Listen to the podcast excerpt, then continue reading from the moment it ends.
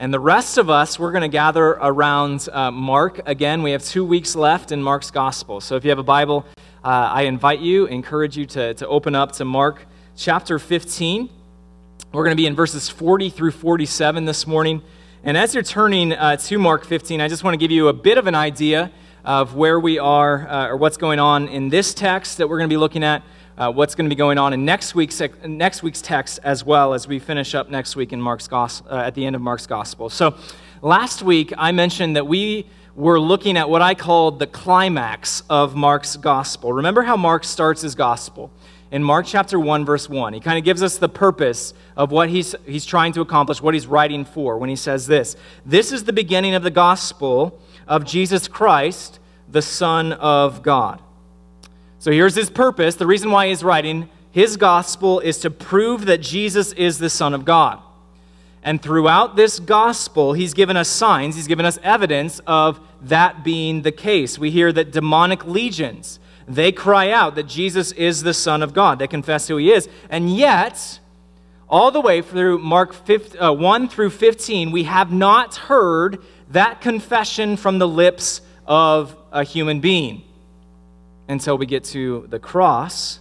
As Jesus is hanging on the cross, and as he dies, this is what happens. And Jesus uttered a loud cry and breathed his last. And the curtain of the temple was torn in two from top to bottom. And when the centurion who stood facing him saw that in this way he breathed his last, he said, Truly, this man was the Son of God. So at Jesus' death, it is a pagan soldier who finally makes the confession that no one else in Mark's gospel has made. He confesses that Jesus is the Son of God. But not only does he confess that Jesus is the Son of God, he does that in connection with the cross. This is why Mark 15, 37 through 39 is the climax of Mark's gospel. He is saying that the key to faith the key to being a part of, of the kingdom of God is to do exactly what the centurion does.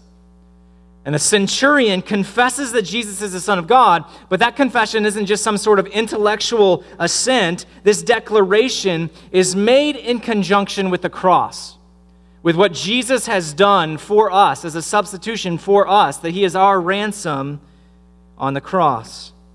It is throwing your mercy, or throwing your life on the mercy of Jesus. And that's what we looked at last week.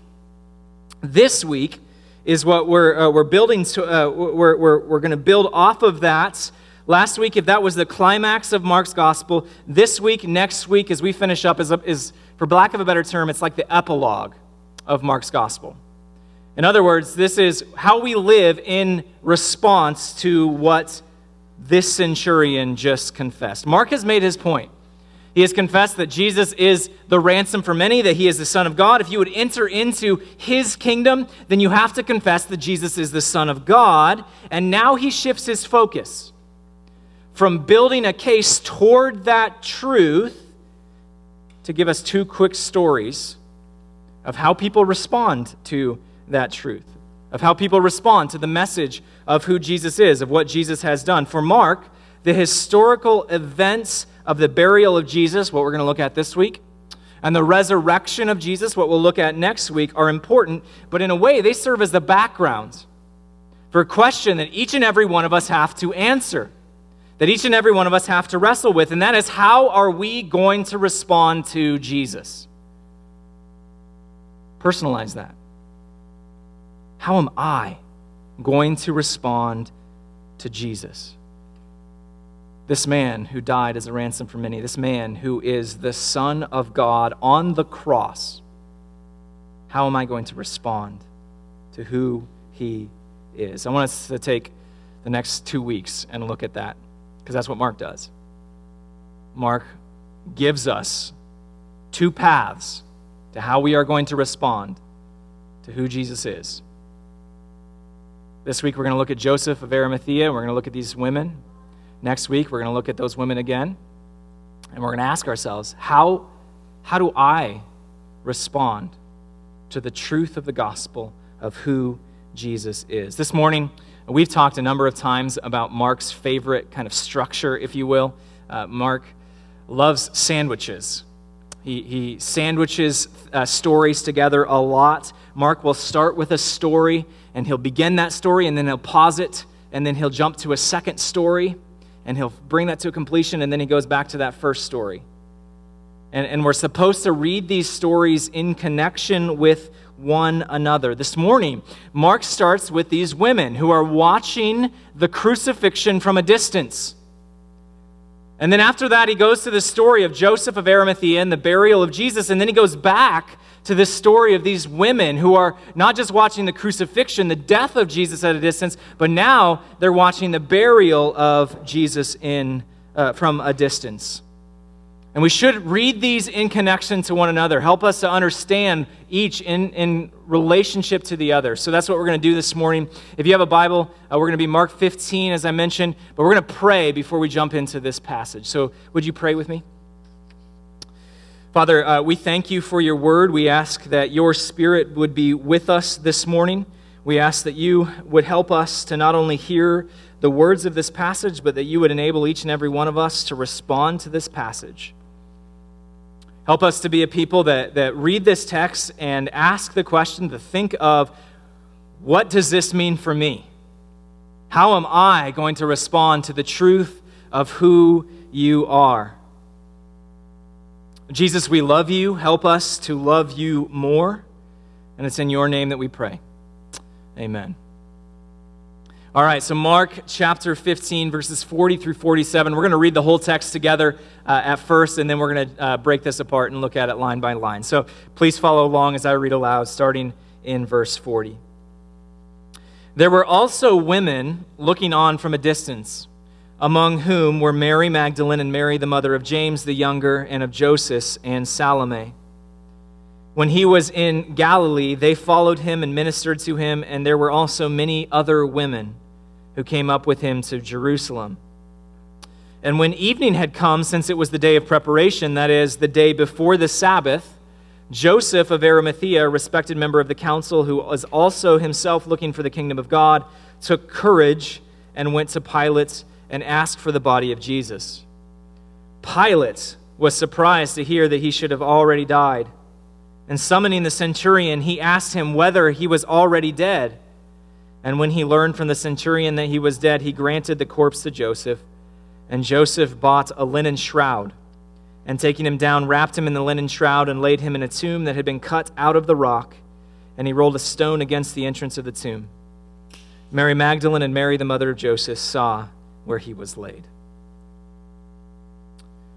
This text begins with a startling revelation that Jesus' crucifixion is not just observed by the centurion who is standing before Jesus. That's the, the language that Mark uses in verse 39. He's standing right in front of Jesus. He also tells us that it is observed by some women. Those women have followed Jesus from the beginning of his ministry in Galilee. Notice this contrast between the centurion right in front of Jesus, stood facing him, highlights his proximity to Jesus, while these women, they are watching from a, uh, from a distance. That doesn't mean that Mark is being critical of these women. It's possible that he's just saying that these women are watching from a distance because of social uh, guide, guidelines. I'm so used to saying guidelines. Sorry. uh, because of social expectations, cultural expectations of the day. Uh, instead of being critical, uh, he's, he's actually just referring to, to the reality that these women, they would not have been allowed to be close to Jesus. In fact, the fact that they are watching from a distance is better than anyone else of Jesus' disciples. Everyone else has abandoned Jesus. That we saw that at the end of Mark chapter 14. And yet these women are here and they are watching from a distance. Remember what Jesus told his followers all the way back in, in Mark chapter 8. Mark chapter 8, he says that if anyone, who would, if anyone would want to follow him, they must pick up their cross and then they can follow him. This is a, an invitation that is open to anyone and to everyone. It doesn't matter if you are man or woman. And these women, they take Jesus at his word. They, they take this invitation seriously. They begin to follow him. They follow him all the way to Jerusalem. Now they have followed him to the cross.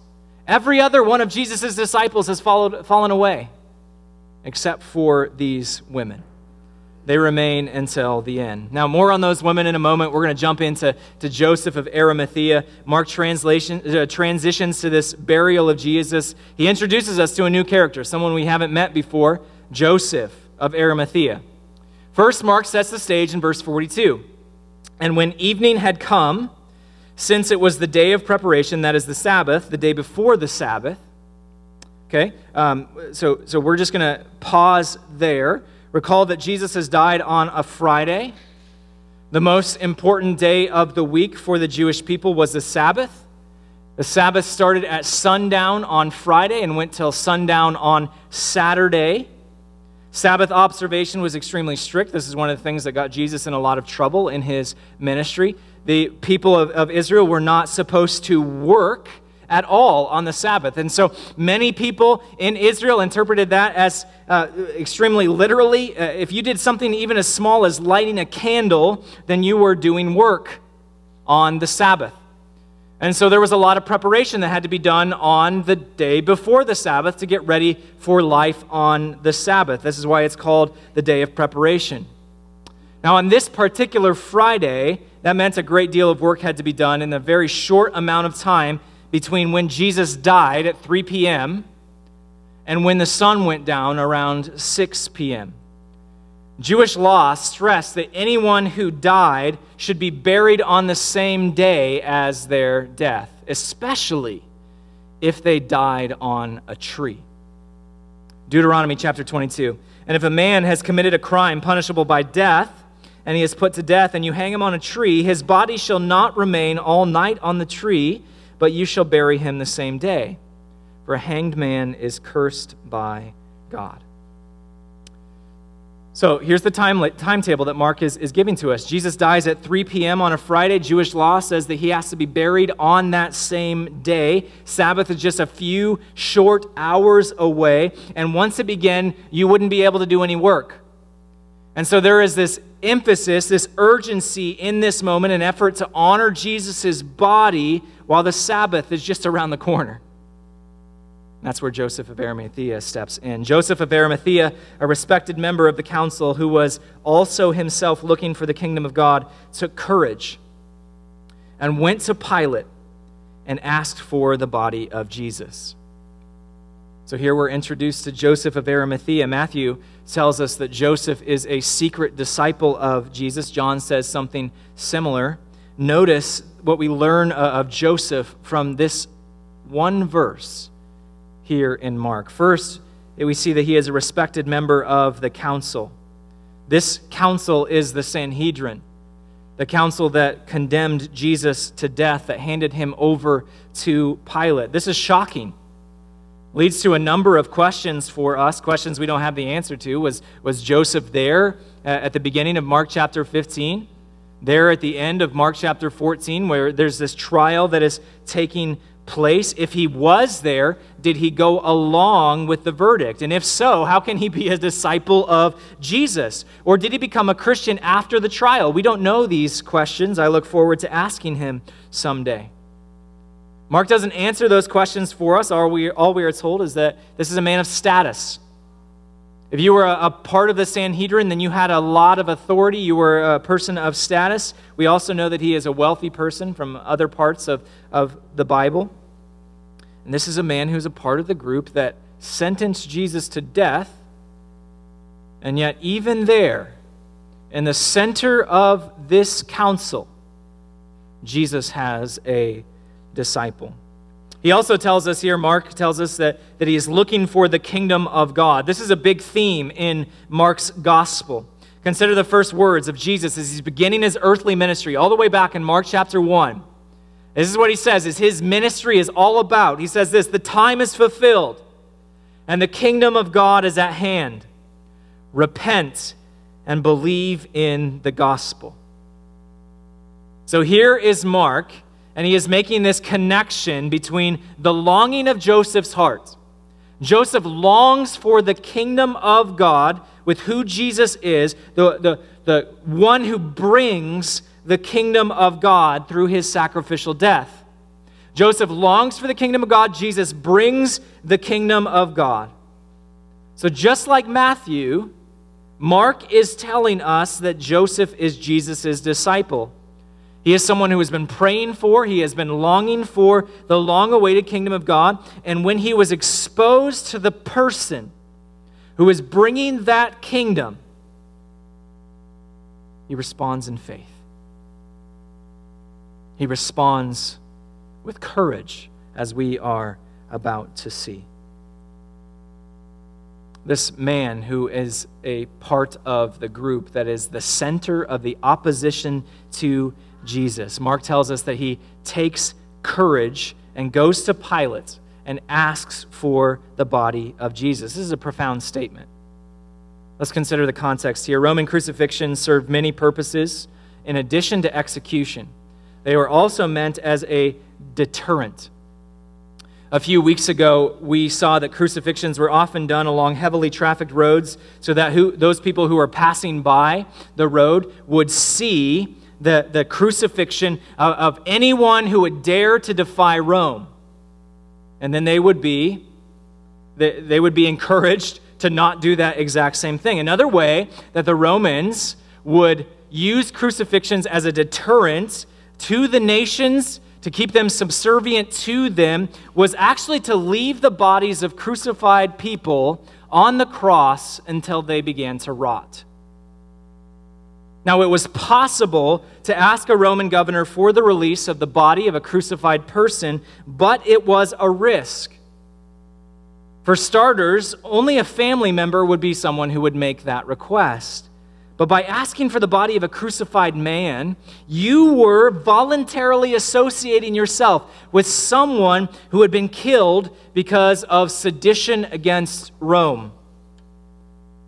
In other words, by asking for the body of Jesus and by not being Jesus' family, Joseph is putting his own life at risk here. He is making public his allegiance that he does not belong to the kingdom of this world, but instead that he longs for the kingdom of God.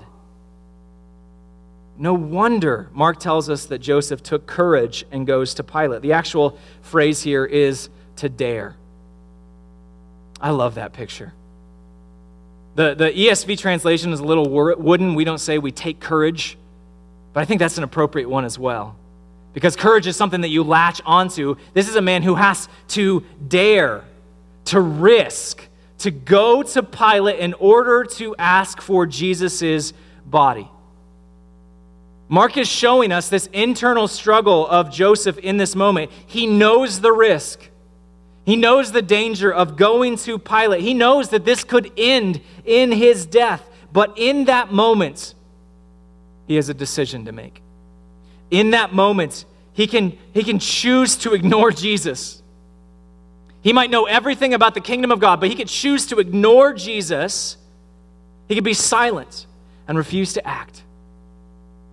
Or his faith might lead him to dare, might lead him to risk, might cause him to seize courage, and his faith will compel him to action.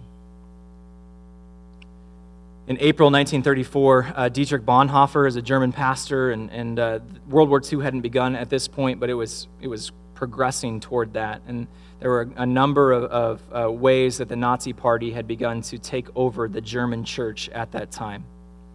And, and Dietrich Bonhoeffer, he's writing to, to Christians throughout Europe about the, the struggle that is facing the church in Germany. And, and he, he says some, some really powerful words uh, I just want to uh, read to you an excerpt from one of his letters. A decision must be made at some point. It's no good waiting indefinitely for a sign from heaven that will solve the difficulty without further trouble.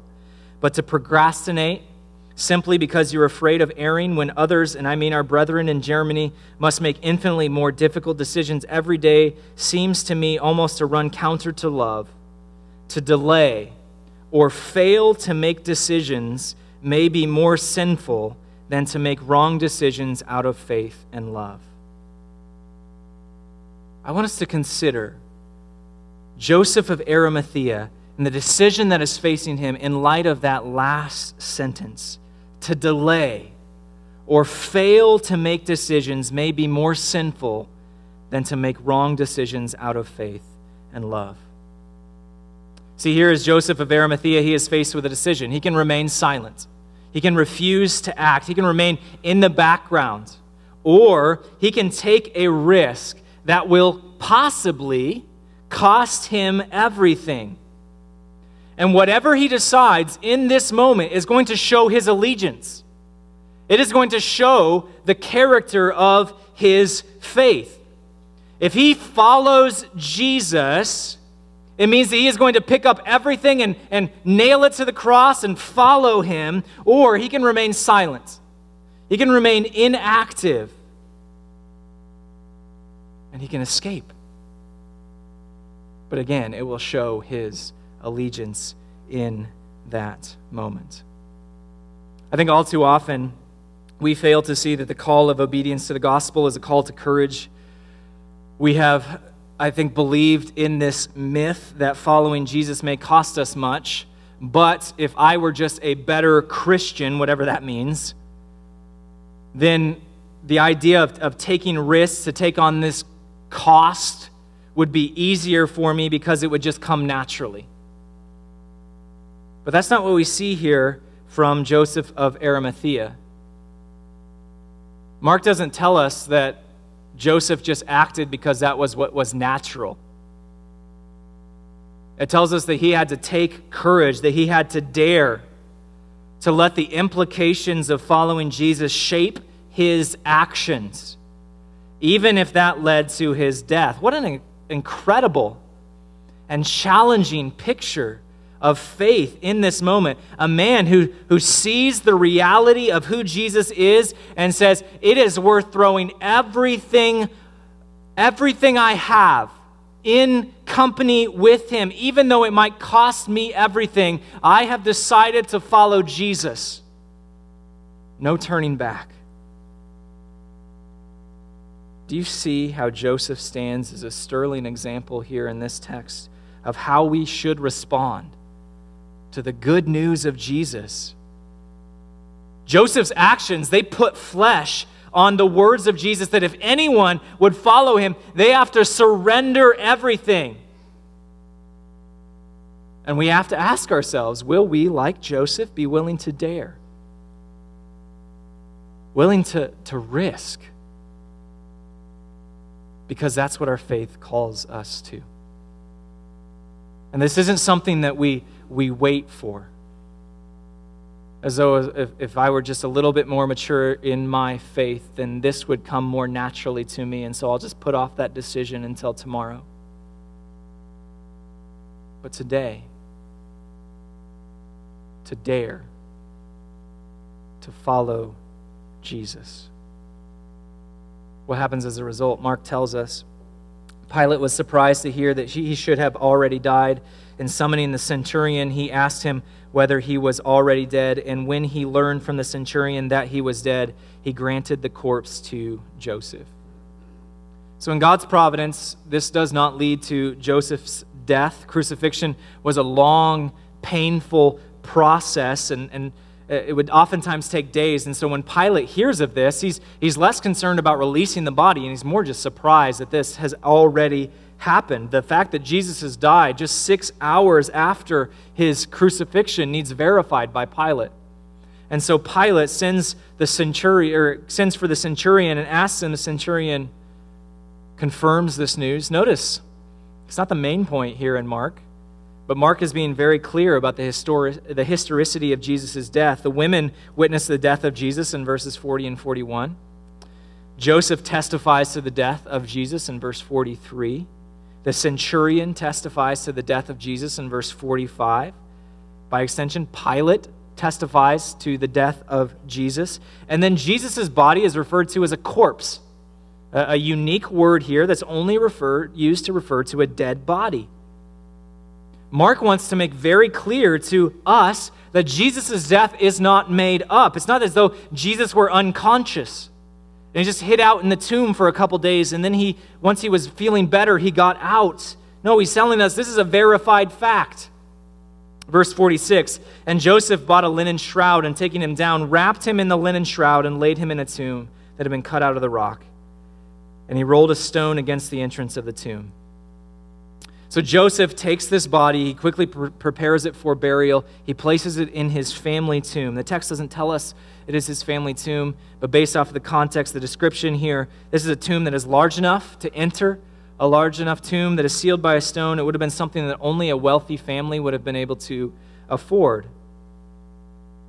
And here we see this parallel with, with Joseph and this faith that is costly.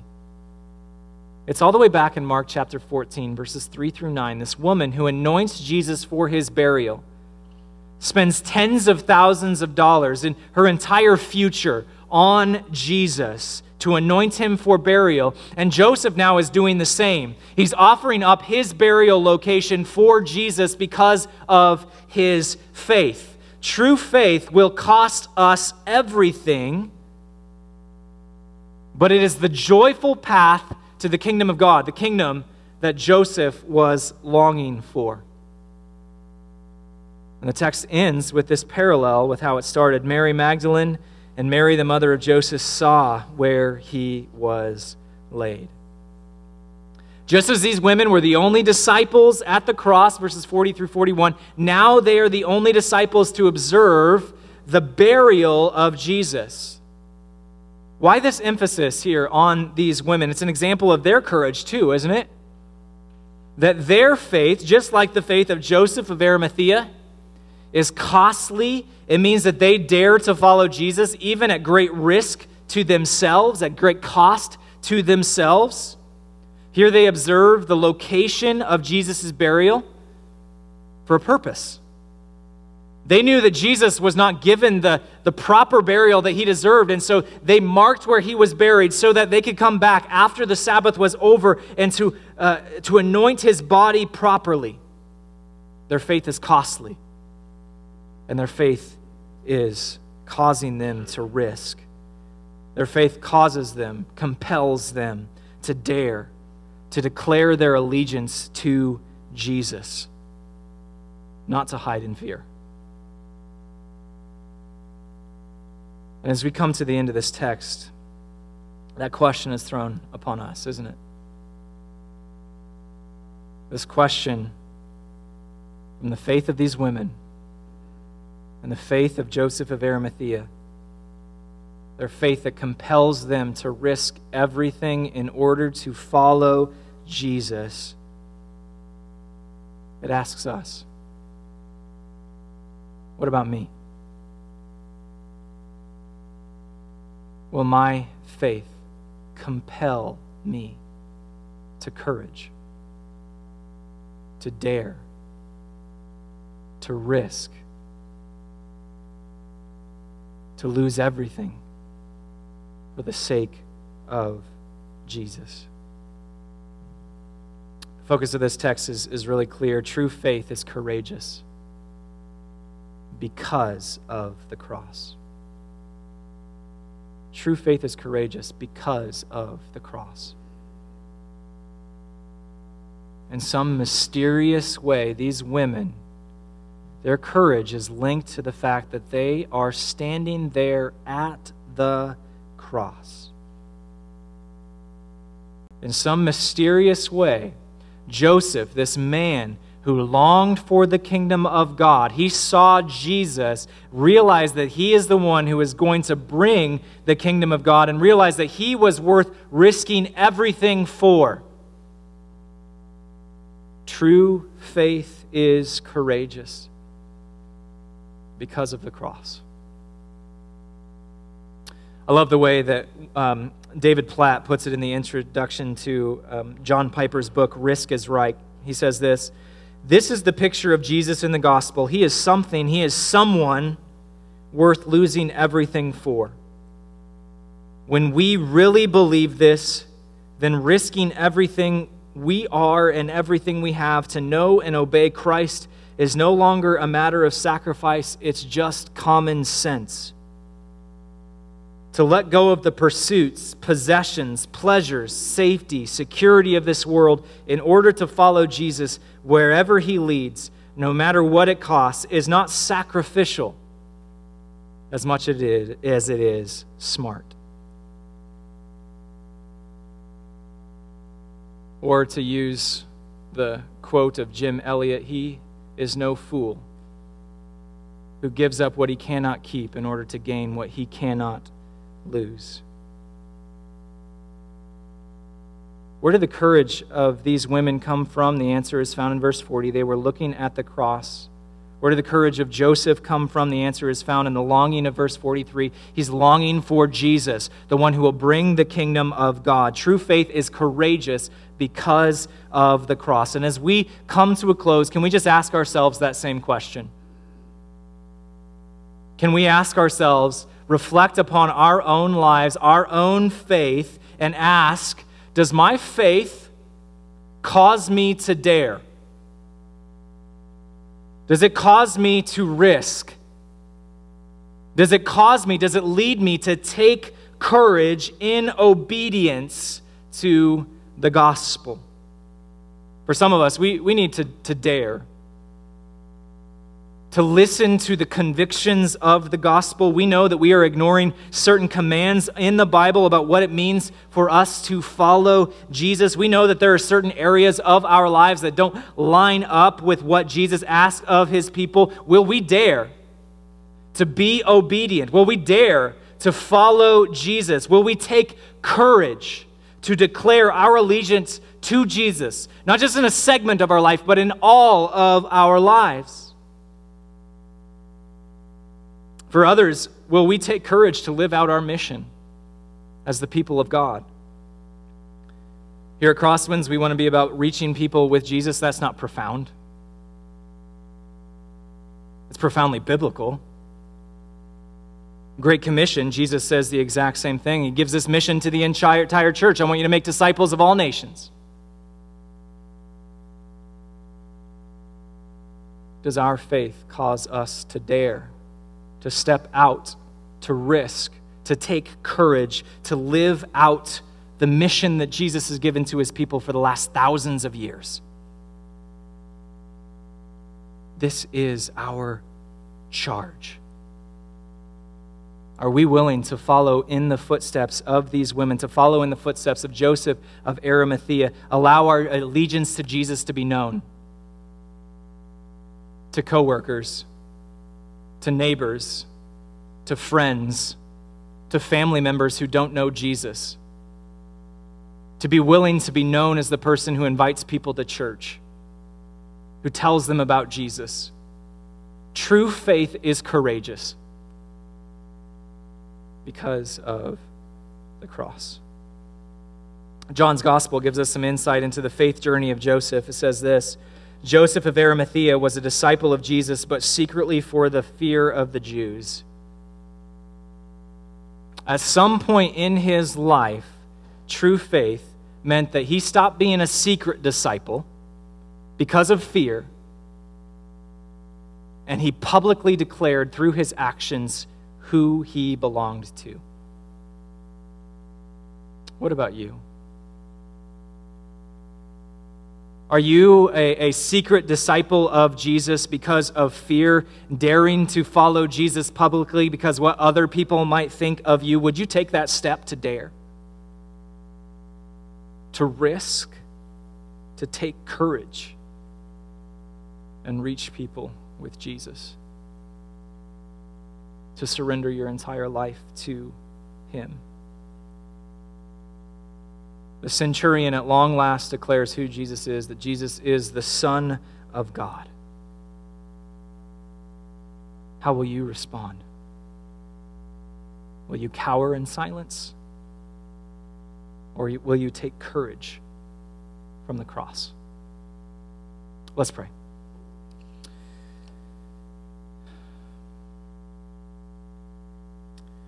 Lord, I, I confess that. Um, well, every Sunday you, you use Scripture to convict me in the week before a sermon.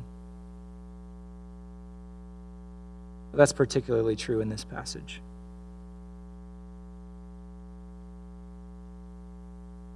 I look at my own life and I can see all too often that I don't take courage, that I don't dare, that I don't risk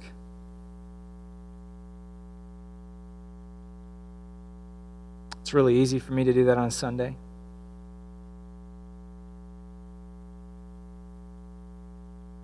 But it's not as easy during the week. In interactions with friends and, and neighbors and those that you have sovereignly and providentially just allowed my path to cross. I ask for forgiveness for that, God, and, and I'm, I imagine I'm not alone here in this room, watching at home. Help us to see that faith leads to courage, to declare our allegiance because of what you have done for us. Help us to be a people who risk, who dare because of the gospel. It's in Jesus' name we pray.